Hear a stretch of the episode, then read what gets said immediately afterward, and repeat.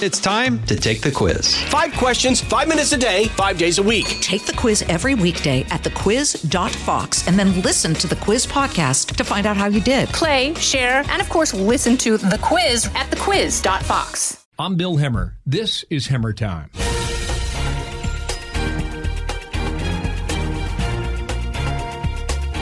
My guest today has been at the center of the Russia election investigation since the very beginning. Devin Nunes, welcome. Thanks, Bill. It's great to be on. I actually listen to your podcast. You're on my list of podcasts that I download. So oh, I appreciate that. Thank pleasure, you. Pleasure to be on. You know what I say? Tell a million people we take all listeners, right? I understand. uh, by way of introduction, Republican congressman out of California, 22nd district. So you're you're you're south of Fresno, but right in farm country, right? Yes. Uh, you're the ranking member in the House Intelligence Committee, and you will be in the room July 17, next Wednesday, when Bob Mueller testifies. Do you think this hearing happens? That's a good question. Um, if I was Mueller, I wouldn't show up. Uh, you heard Bill Barr say that he doesn't have to show up. Um, I don't know. I it's still a possibility that doesn't happen, but a little hard for him to back out at this point. Interesting. Barr's told me in El Salvador a few months ago he doesn't have a problem with it.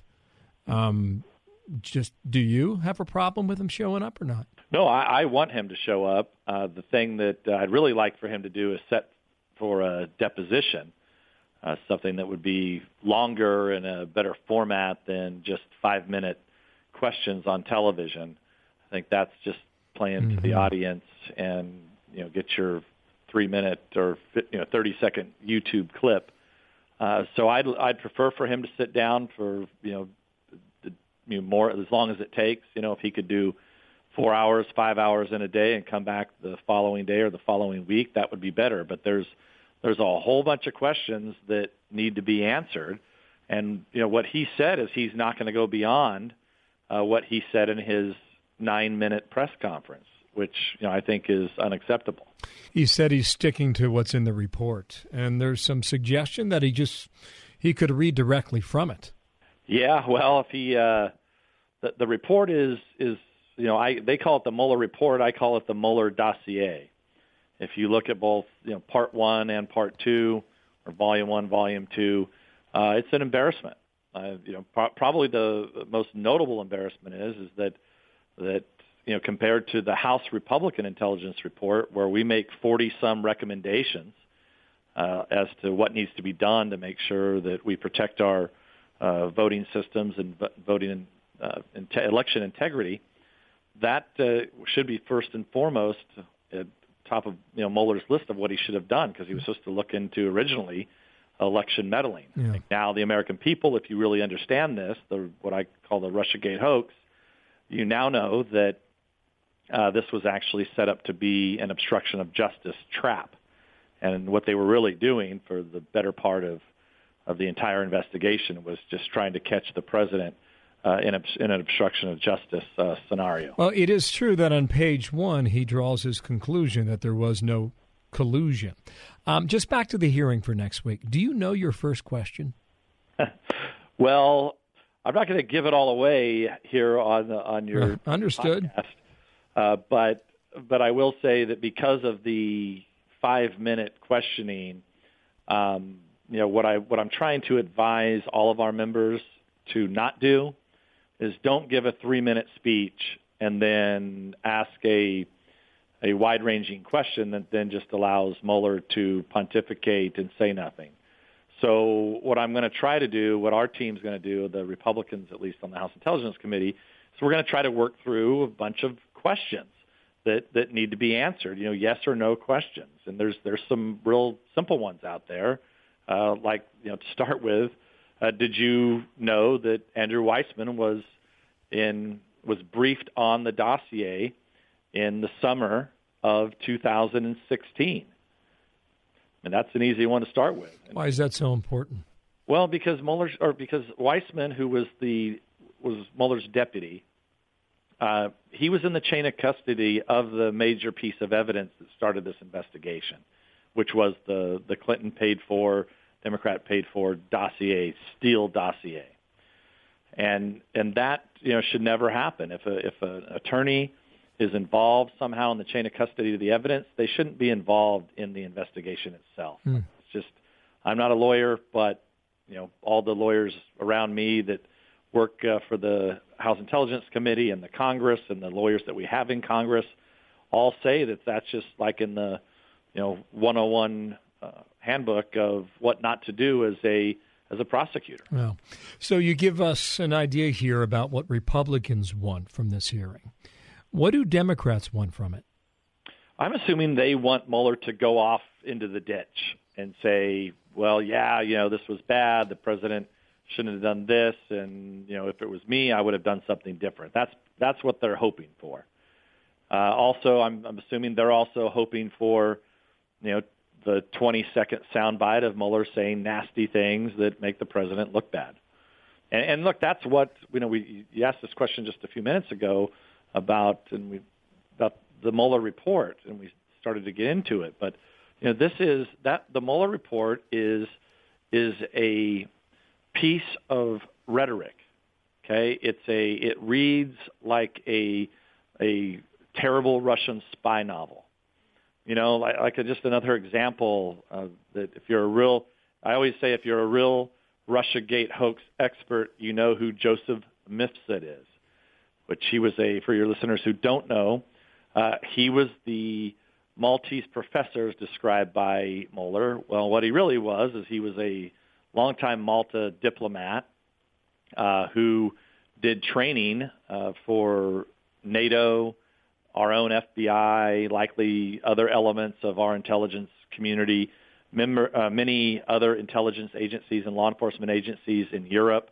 Uh, so he acted as like a trainer, advisor, ran courses for law enforcement people all over the globe. So he stopped short of saying in his report that Mifsud is a Russian agent. He never says that. Now, James Comey says that he's a Russian agent in the Washington Post about a month ago, but Mueller never does say that. He alludes to it, and if, if you don't know Joseph Mifsud from Joe Smith, you think, you read that, and you would come away with, oh man, this Joseph Mifsud guy must be a really bad guy. Mm. So the, the point of, of, of that is, is that Mifsud is the guy who supposedly knows about the emails – he supposedly tells Papadopoulos this, which was a, a Trump campaign uh, worker, and that's how that's the excuse that they use that when to open up this investigation. Uh, and so I, I skip a point, but a guy named Alexander Downer, who is the High Commissioner, which means the ambassador from Australia to the United Kingdom. So he meets with Papadopoulos and Papadopoulos tells him something about the professor about that there's some uh, dirt on Clinton. I don't know if he uses dirt exactly, but never says emails to Downer. Downer then runs off and tells our State Department folks at our embassy in London. This is what the FBI uses as their predicate, supposedly for the investigation. Now, that's that is technically true in terms of the paperwork, but that is truly not how this investigation started, nor hmm. when it started. It so, what what is your hunch? What is your hunch as to when it started and why? I believe it started in late 2015, uh, early 2016 for sure. So let me tell you what we know for sure that it's that it's before July 30th. The reason we know that is because Carter Page and other Trump associates are getting mysterious invites to attend a conference in Cambridge, uh, and that that's all happening in June. Uh, the, and then the conference takes place in early July. Now, if that's true, you know who's inviting this these these Trump associates to this conference? Why are they being invited? And does our FBI counterintelligence team know about this? Mm-hmm. So, you know, we know that many FBI high-ranking officials were taking trips to London in the spring of 2016 in, in order to go to Cambridge at that point. Well, they were taking trips that, to to do something there. And so someone puts on this conference, somebody pays for this conference, somebody sends these invites out. Um, now, look, could it be Fusion GPS? It, it could be, and in fact, you know, when we first were in the middle of this investigation, we believed that it was a Fusion GPS linked group working with Christopher Steele, working with operatives in, in London that were being paid to dirty up the Trump campaign. That was what we initially believed. But now we actually believe that the FBI was involved in this because there were too many high-ranking officials going over to London during that time period, and things just don't don't add up. So what what you're suggesting is they were putting the bait out there and seeing who took it. Yeah, and not only that, but we have text messages that kind of say that to some degree. Why, why would this? If you're right, why would that happen? Well, our guess is is they never thought they were going to get caught. So one of the keys to this whole investigation is, and, and important for the American people to understand this this key point of, of, of all the points. There's nothing wrong with a campaign, a political campaign being put under investigation. It happens not all the time, but it happens, right? So you know, but it's but it's criminal in nature, right? So if someone uh, misspent uh, campaign funds, for example, right? That would be, matter of fact, there's members of Congress that have been in trouble for that and, and went to jail. Um, we've had senators lose their Senate seats because of the misuse of campaign funds. So those are those are you know criminal uh, criminal complaints where you have where everything is done above above board, where you have to have a grand jury involved. But when you use counterintelligence, and this is the key, you do not have a grand jury. You only have a secret court. But that's only if you go to get a warrant. Before all that, you can use counterintelligence to investigate a campaign. Now, keep in mind, we oversee counterintelligence at the House Intelligence Committee. Now, I never even knew that they could look at a campaign. I never even thought that they would even think about it, about using these special capabilities, because counterintelligence is really used to track down terrorists, track down spies, track down people that are trying to steal our nation's secrets. That's what counterintelligence is supposed to be used for. Never uh, mm-hmm. in a million years did I ever think that they'd use these secret, very powerful capabilities to not only target a political campaign, but target a presidential campaign, which is even worse. Yeah. And then we can go on from there, but everybody knows that this investigation was largely predicated on the Clinton paid for dirt that was in the Steele dossier. A couple specific questions. Uh, one question Bill Barr had uh, that he thinks is very important is that when did investigators for Mueller conclude there was no collusion? Mm-hmm. Um, and I, I, believe the answer, he said, and uh, Michael Mukasey, the former attorney general, suggested the same thing. If you knew very early on, or rather early on, why not come out and tell us? Now, that did not happen.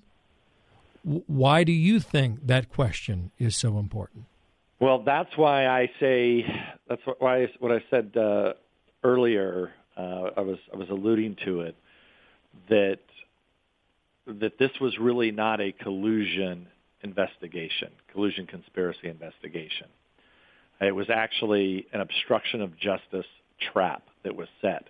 Okay, so they didn't have any evidence of collusion or conspiracy at the time that Mueller walked in the door. Now, how do I know that? Because we were already running an investigation at the House Intelligence Committee.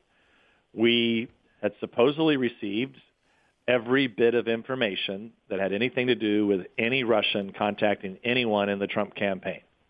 Okay, so we knew at that point, you know, look, where's the collusion at? Where's the conspiracy? Who do you have? There was there was no one. There was no one except for the people that were mentioned in the Steele dossier. There, were, was all rumors and innuendo. So we had no hard evidence from our 17 intelligence agencies.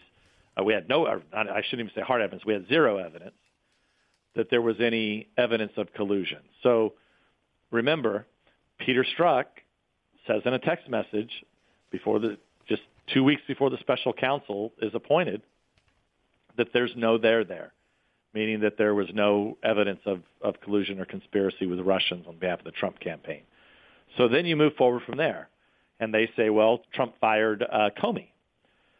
Well, Comey leaked his memos illegally to uh, the New York Times, and but even in the memos, uh, Trey Gowdy uh, always liked to say that exhibit number one that Trump wasn't trying to obstruct justice were the Comey memos, because Trump in his in the memos is saying, "I want you to investigate this. This isn't true. These things didn't happen." You know, he was very upset about the the P tape, uh, and I won't get into the P tape mm-hmm. for your mm-hmm. listeners, but it's disgusting stuff. So, so there was no collusion at the time Mueller was stood up. There was an attempt to set up obstruction using the Comey memos, but that was either cut or dry. Either you look at the Comey memos and you say, "Yep, you obstructed justice, Trump. We're going to go after you." So then, what were they doing the rest of the time, Bill? Yeah. Because there's there is no evidence they did anything. They, uh, I'll go back to Joseph Mifsud. They they never tell us they spent forty million dollars, and you can't tell us who Joseph Mifsud That's is. Very interesting. Yes, Joe diGenova is a lawyer in Washington D.C. He did a piece at FoxNews.com this past week. He he asked a few questions that I had not thought about or considered, and here's just a few of them. Okay. Okay. Did Mueller destroy evidence? Now, I that was the first time I had heard about that. What is that about? That I would assume there. Well, there could be numerous uh, items, but the most important would be the text messages between Strzok and Page. So during the most critical time, when Comey leaks his memos, Mueller, the Mueller uh, team has stood up. We're missing weeks, if not months, of text messages between Strzok and Page. So, you know, how did those disappear? Uh-huh. Gotcha. Okay, so here's an obvious one. Why did Mueller not reach a conclusion on obstruction? And what diGenova argues, his theory is that that was a way to develop on the House side an impeachment strategy. Do you buy that? I, I do because what I, what I believe they were doing was they actually this investigation was not an investigation into collusion. It wasn't an investigation in, into obstruction of justice. It was an obstruction of justice trap. So what they were doing is they were trying to hold out this investigation as long as possible, bust people here and there for nickel and dime stuff like obstructing an investigation, lying to Congress, and eventually you catch and somebody. eventually they would get yeah. they would get Trump. What they were probably trying to get Trump to do is say something publicly, tweet something, or and probably their their their best dream was for him to fire Mueller. Hmm. I mean, that's probably what, and then you'd have you know public sympathy, public support, and say, and you know the American people would say, "Oh my God, Trump did obstruct justice. He this investigation was going on. They were doing all this great stuff, and wow, he fired the special." Uh, counsel. So, um, That's what I believe they were trying to get him to do in their in their wildest imagination.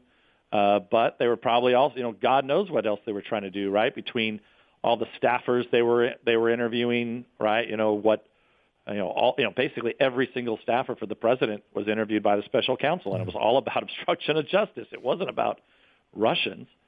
So you know, there were there were no Russians except for the Fusion GPS Clinton paid for Russians. They knew there was no collusion before the before the special counsel was stood up. They knew there was no obstruction because if they were truly investigating obstruction of justice, I don't want to be repetitive here, Bill, but if you if that's what we you know, he fires Comey. Comey's got his memos. Boom, you got all the evidence you need. That's mm-hmm. it. You know? many have wondered if there were those, if Mueller stacked the deck on his team and they were determined to take down the president. I don't think Mueller's even going to touch that question. No, I doubt he won't answer that. I, I doubt Mueller answers too many questions. Uh, but you know, look, we, we if if that's the case, then if that's the case, then you know what is your strategy? You get five minutes, as you mentioned earlier. How much can you get done in five minutes? If you if you go with yes or no questions, apparently you can you could frame the question beforehand. Um, how much well, would you, what would well, be all your we're trying to do is fill in we have unanswered questions that we do not that, that we would like to know the answers to, like the Weissmann question, the example, that example that I gave you uh-huh. uh, at the beginning of the podcast. Those are the types of questions that are yes or no questions that we we really don't know. I think if you know another there's another additional Weissmann question uh, that I'll that I'll give you a peek into, and that is that in 2017, right before the Mueller team has stood up. Weissmann meets with AP reporters. So Weissmann and supposedly some FBI officials, we don't know who, briefed AP reporters on something to do with the Trump Russia investigation. Now, this is stuff that they hid from our committee. They obstructed it from our they obstructed our, our investigation. They never told us what ultimately what Weissmann was talking to these reporters about. And look, I'm sorry. We're the United States Congress. We're a separate branch of government. We're running an investigation uh, into what Russia did during the election, and and obviously investigating the investigators. You have the the number two investigator for Mueller, who becomes the number two investigator for Mueller, briefing reporters, and you're telling me that they don't have to answer the question to the U.S. Congress about what that one of these top officials at the Department of Justice, who had already been in in control and custody of the Steele dossier, the Clinton dirt, and you don't have to tell us what on earth he was briefing AP reporters about. It's just wrong and it stinks. And, and look, I, I say this not because I'm proud to say it, but these are all a bunch of dirty cops. And, and I'll tell you, some of them better go to jail or we're going to go down in a spiral in this country because you will not have a Republican that, that will trust the FBI or the Department of Justice for generations to come. Wow A few more questions, and uh, I appreciate your time today. Uh, the IG report, do you know when that will be made public? Well, I'm expecting that. Uh, I think we, from everything we understand, they've they've finished all their interviews. There's been a few things that have delayed it, probably most notably, notably. And if you're a true Russia Gate hoax expert, you know this question. Kathleen Kavalec. So Kathleen Kavalec is a was the number two in Europe for the State Department. She was also, guess what, briefed by Christopher Steele, the Clinton operative, on the dossier.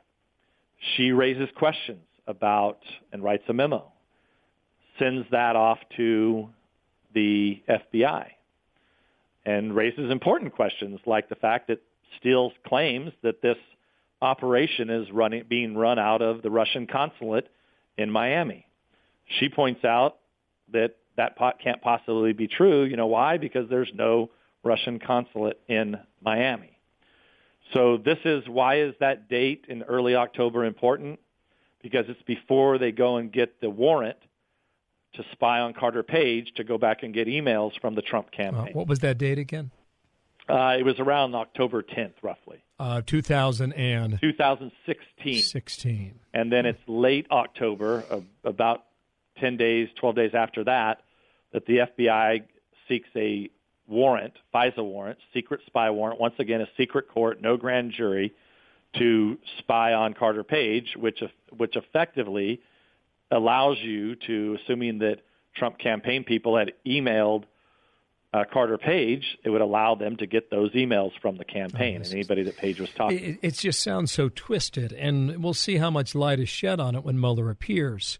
Christopher Steele, though, was we learned this past week that he had been interviewed by a few investigators from the Department of Justice. Do you know how that went? Yeah, so the way what I understand, and this is just from press reports, that those are those DOJ officials are actually Horowitz, the Inspector General's investigators. So supposedly they sat down with them for what seems like a fairly lengthy amount of time uh, able to ask him some questions. Now, th- this will be another thing that, that that will be a whole nother podcast, but you know the media is culpable on this. So you had a great example of four major media outlets cover that these inspector uh, general, these the Horowitz people, interviewed Christopher Steele. Now, all four of these outlets are all what I call Russia hoaxers. So they're media people that are well into the Russia hoax. They wrote, you know, numerous Russia hoax stories. Now I can tell you, uh, you know, with almost 100% certainty, the investigators did not brief. The DOJ investigators, Horowitz investigators, did not brief these four Russia hoax reporters. The only people that could that it could have been is somebody who talked to Christopher Steele. What's it? What's a common theme through all four of these of these media reports, it's a, it's all a common theme of oh what a what a great person Christopher Steele was and how cooperative he was. I mean th- this is just an absolute joke, and so at some point the media has got to be held accountable uh, especially the ones that are official Russia hoaxers. I mean, there's probably there's probably a good three to four dozen major media folks that are Russia hoaxers, and and you know it's an embarrassment to the profession. Uh, but worse than that, it's it's degraded the ability of the press. And you know we all have our First Amendment rights. We have the press has their rights to investigate things, but you know not when they're essentially being partisan assets. You know assets for Christopher Steele, Fusion GPS.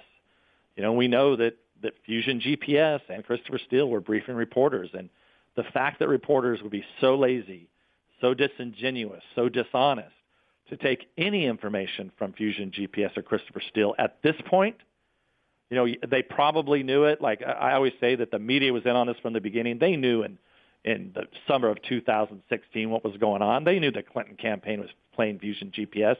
It was the House Republicans who had to figure it out but and make it public. The only people who didn't know was Donald Trump and and the Republicans in this country. Oh. But all the major media think, organizations they knew they knew about. I think you're right. That is uh, that could be a whole new podcast, and I hope you come back for that. T- two I, remaining questions for you. Okay. In March of 2017, during a hearing on the Hill, so that's more well over two years ago, you were the first to suggest members of the Trump campaign were spied on. I think the I think that day I looked it up. You called it improper surveillance. You remember that day, right? Yep, absolutely. So you step away from the Russia matter. I don't know if it was a recusal or what it was, but it you later came back to the committee on on Russia matters. How do you view that period now, uh, with everything well, so with, be, with, everything you're giving us today? Do you, do you feel vindicated, or did you make mistakes along the way? How do you characterize it? Uh, pr- probably, uh, let me start with the, your last question. I mean, the only mistake uh, that I made uh, is trusting our FBI and DOJ. Uh, knowing now, if I would have known then what I know now, uh, we would have been blasting out subpoenas left and right in March. But well, actually, it would have been in, in January. So, so the reason that I figured out that that there was something going wrong, that was the leak of the Flynn Kislyak conversation. Okay, that is a major leak that it should have it should have sent shivers through DOJ and FBI.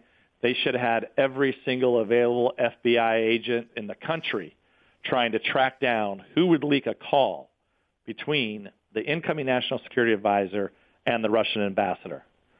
Okay, that nobody ever got to the bottom of that. Nobody did a real investigation of it. So that's why we were looking for the improper surveillance and what we found was is that there were that Trump transition officials were being caught up in intelligence reports and then being unmasked.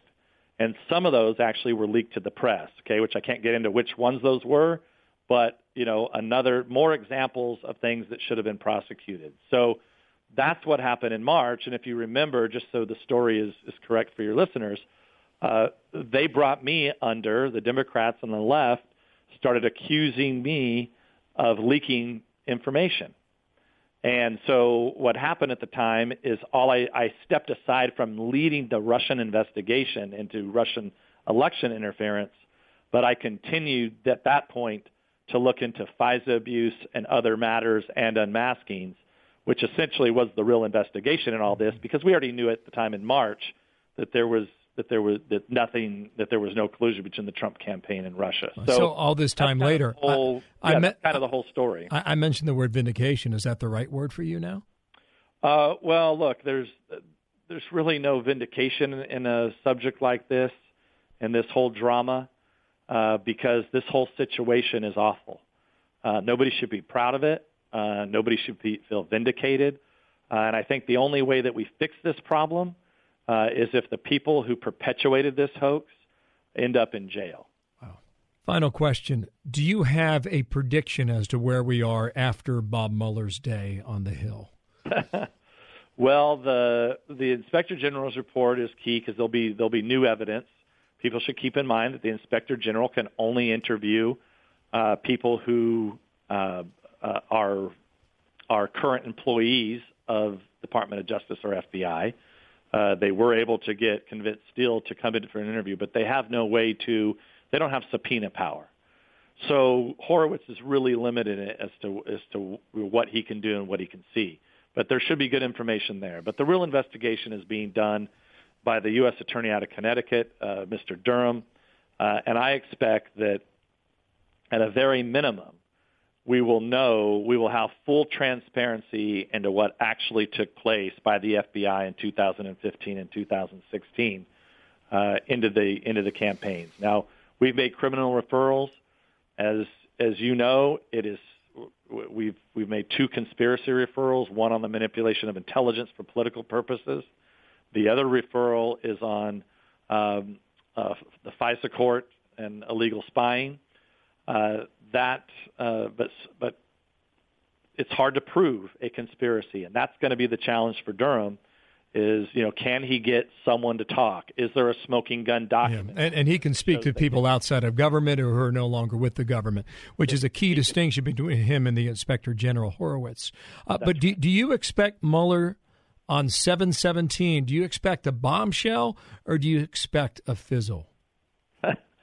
I I don't think we know at this point, right? I mean, I I'd, I'd love to uh, I'd love to speculate. I mean, I I'd like to see if he's truthful with us in his in his answers. You know, is he you know because we're going to have you know very simple questions. So, will he answer them? And if he doesn't, if he if he refuses to answer, I think that will be quite quite telling. Okay. You know, and God knows what the you know the Democrats will continue to do what they've done, and that is continue to perpetuate a hoax and that is you know the whole hoax that Trump was somehow involved with the Russians when the reality was and is and the irony in this whole damn story is the only people that were colluding with Russians was the Clinton campaign and the Democrats. And I, I don't say that as a partisan; those are just the facts. And you know that's why you know I appreciate you know the opportunity to come on your podcast and uh, obviously be interviewed by you on Fox. Uh, and I wish uh, that more reporters would try to get the truth out. Oh. Thank you for your time. Devin Nunes, the Republican from California, ranking member House Intelligence Committee, Bob Mueller's hearing is scheduled for Wednesday, July 17th. Thank you, sir. Thank you. I'm Bill Hemmer. This is Hemmertown.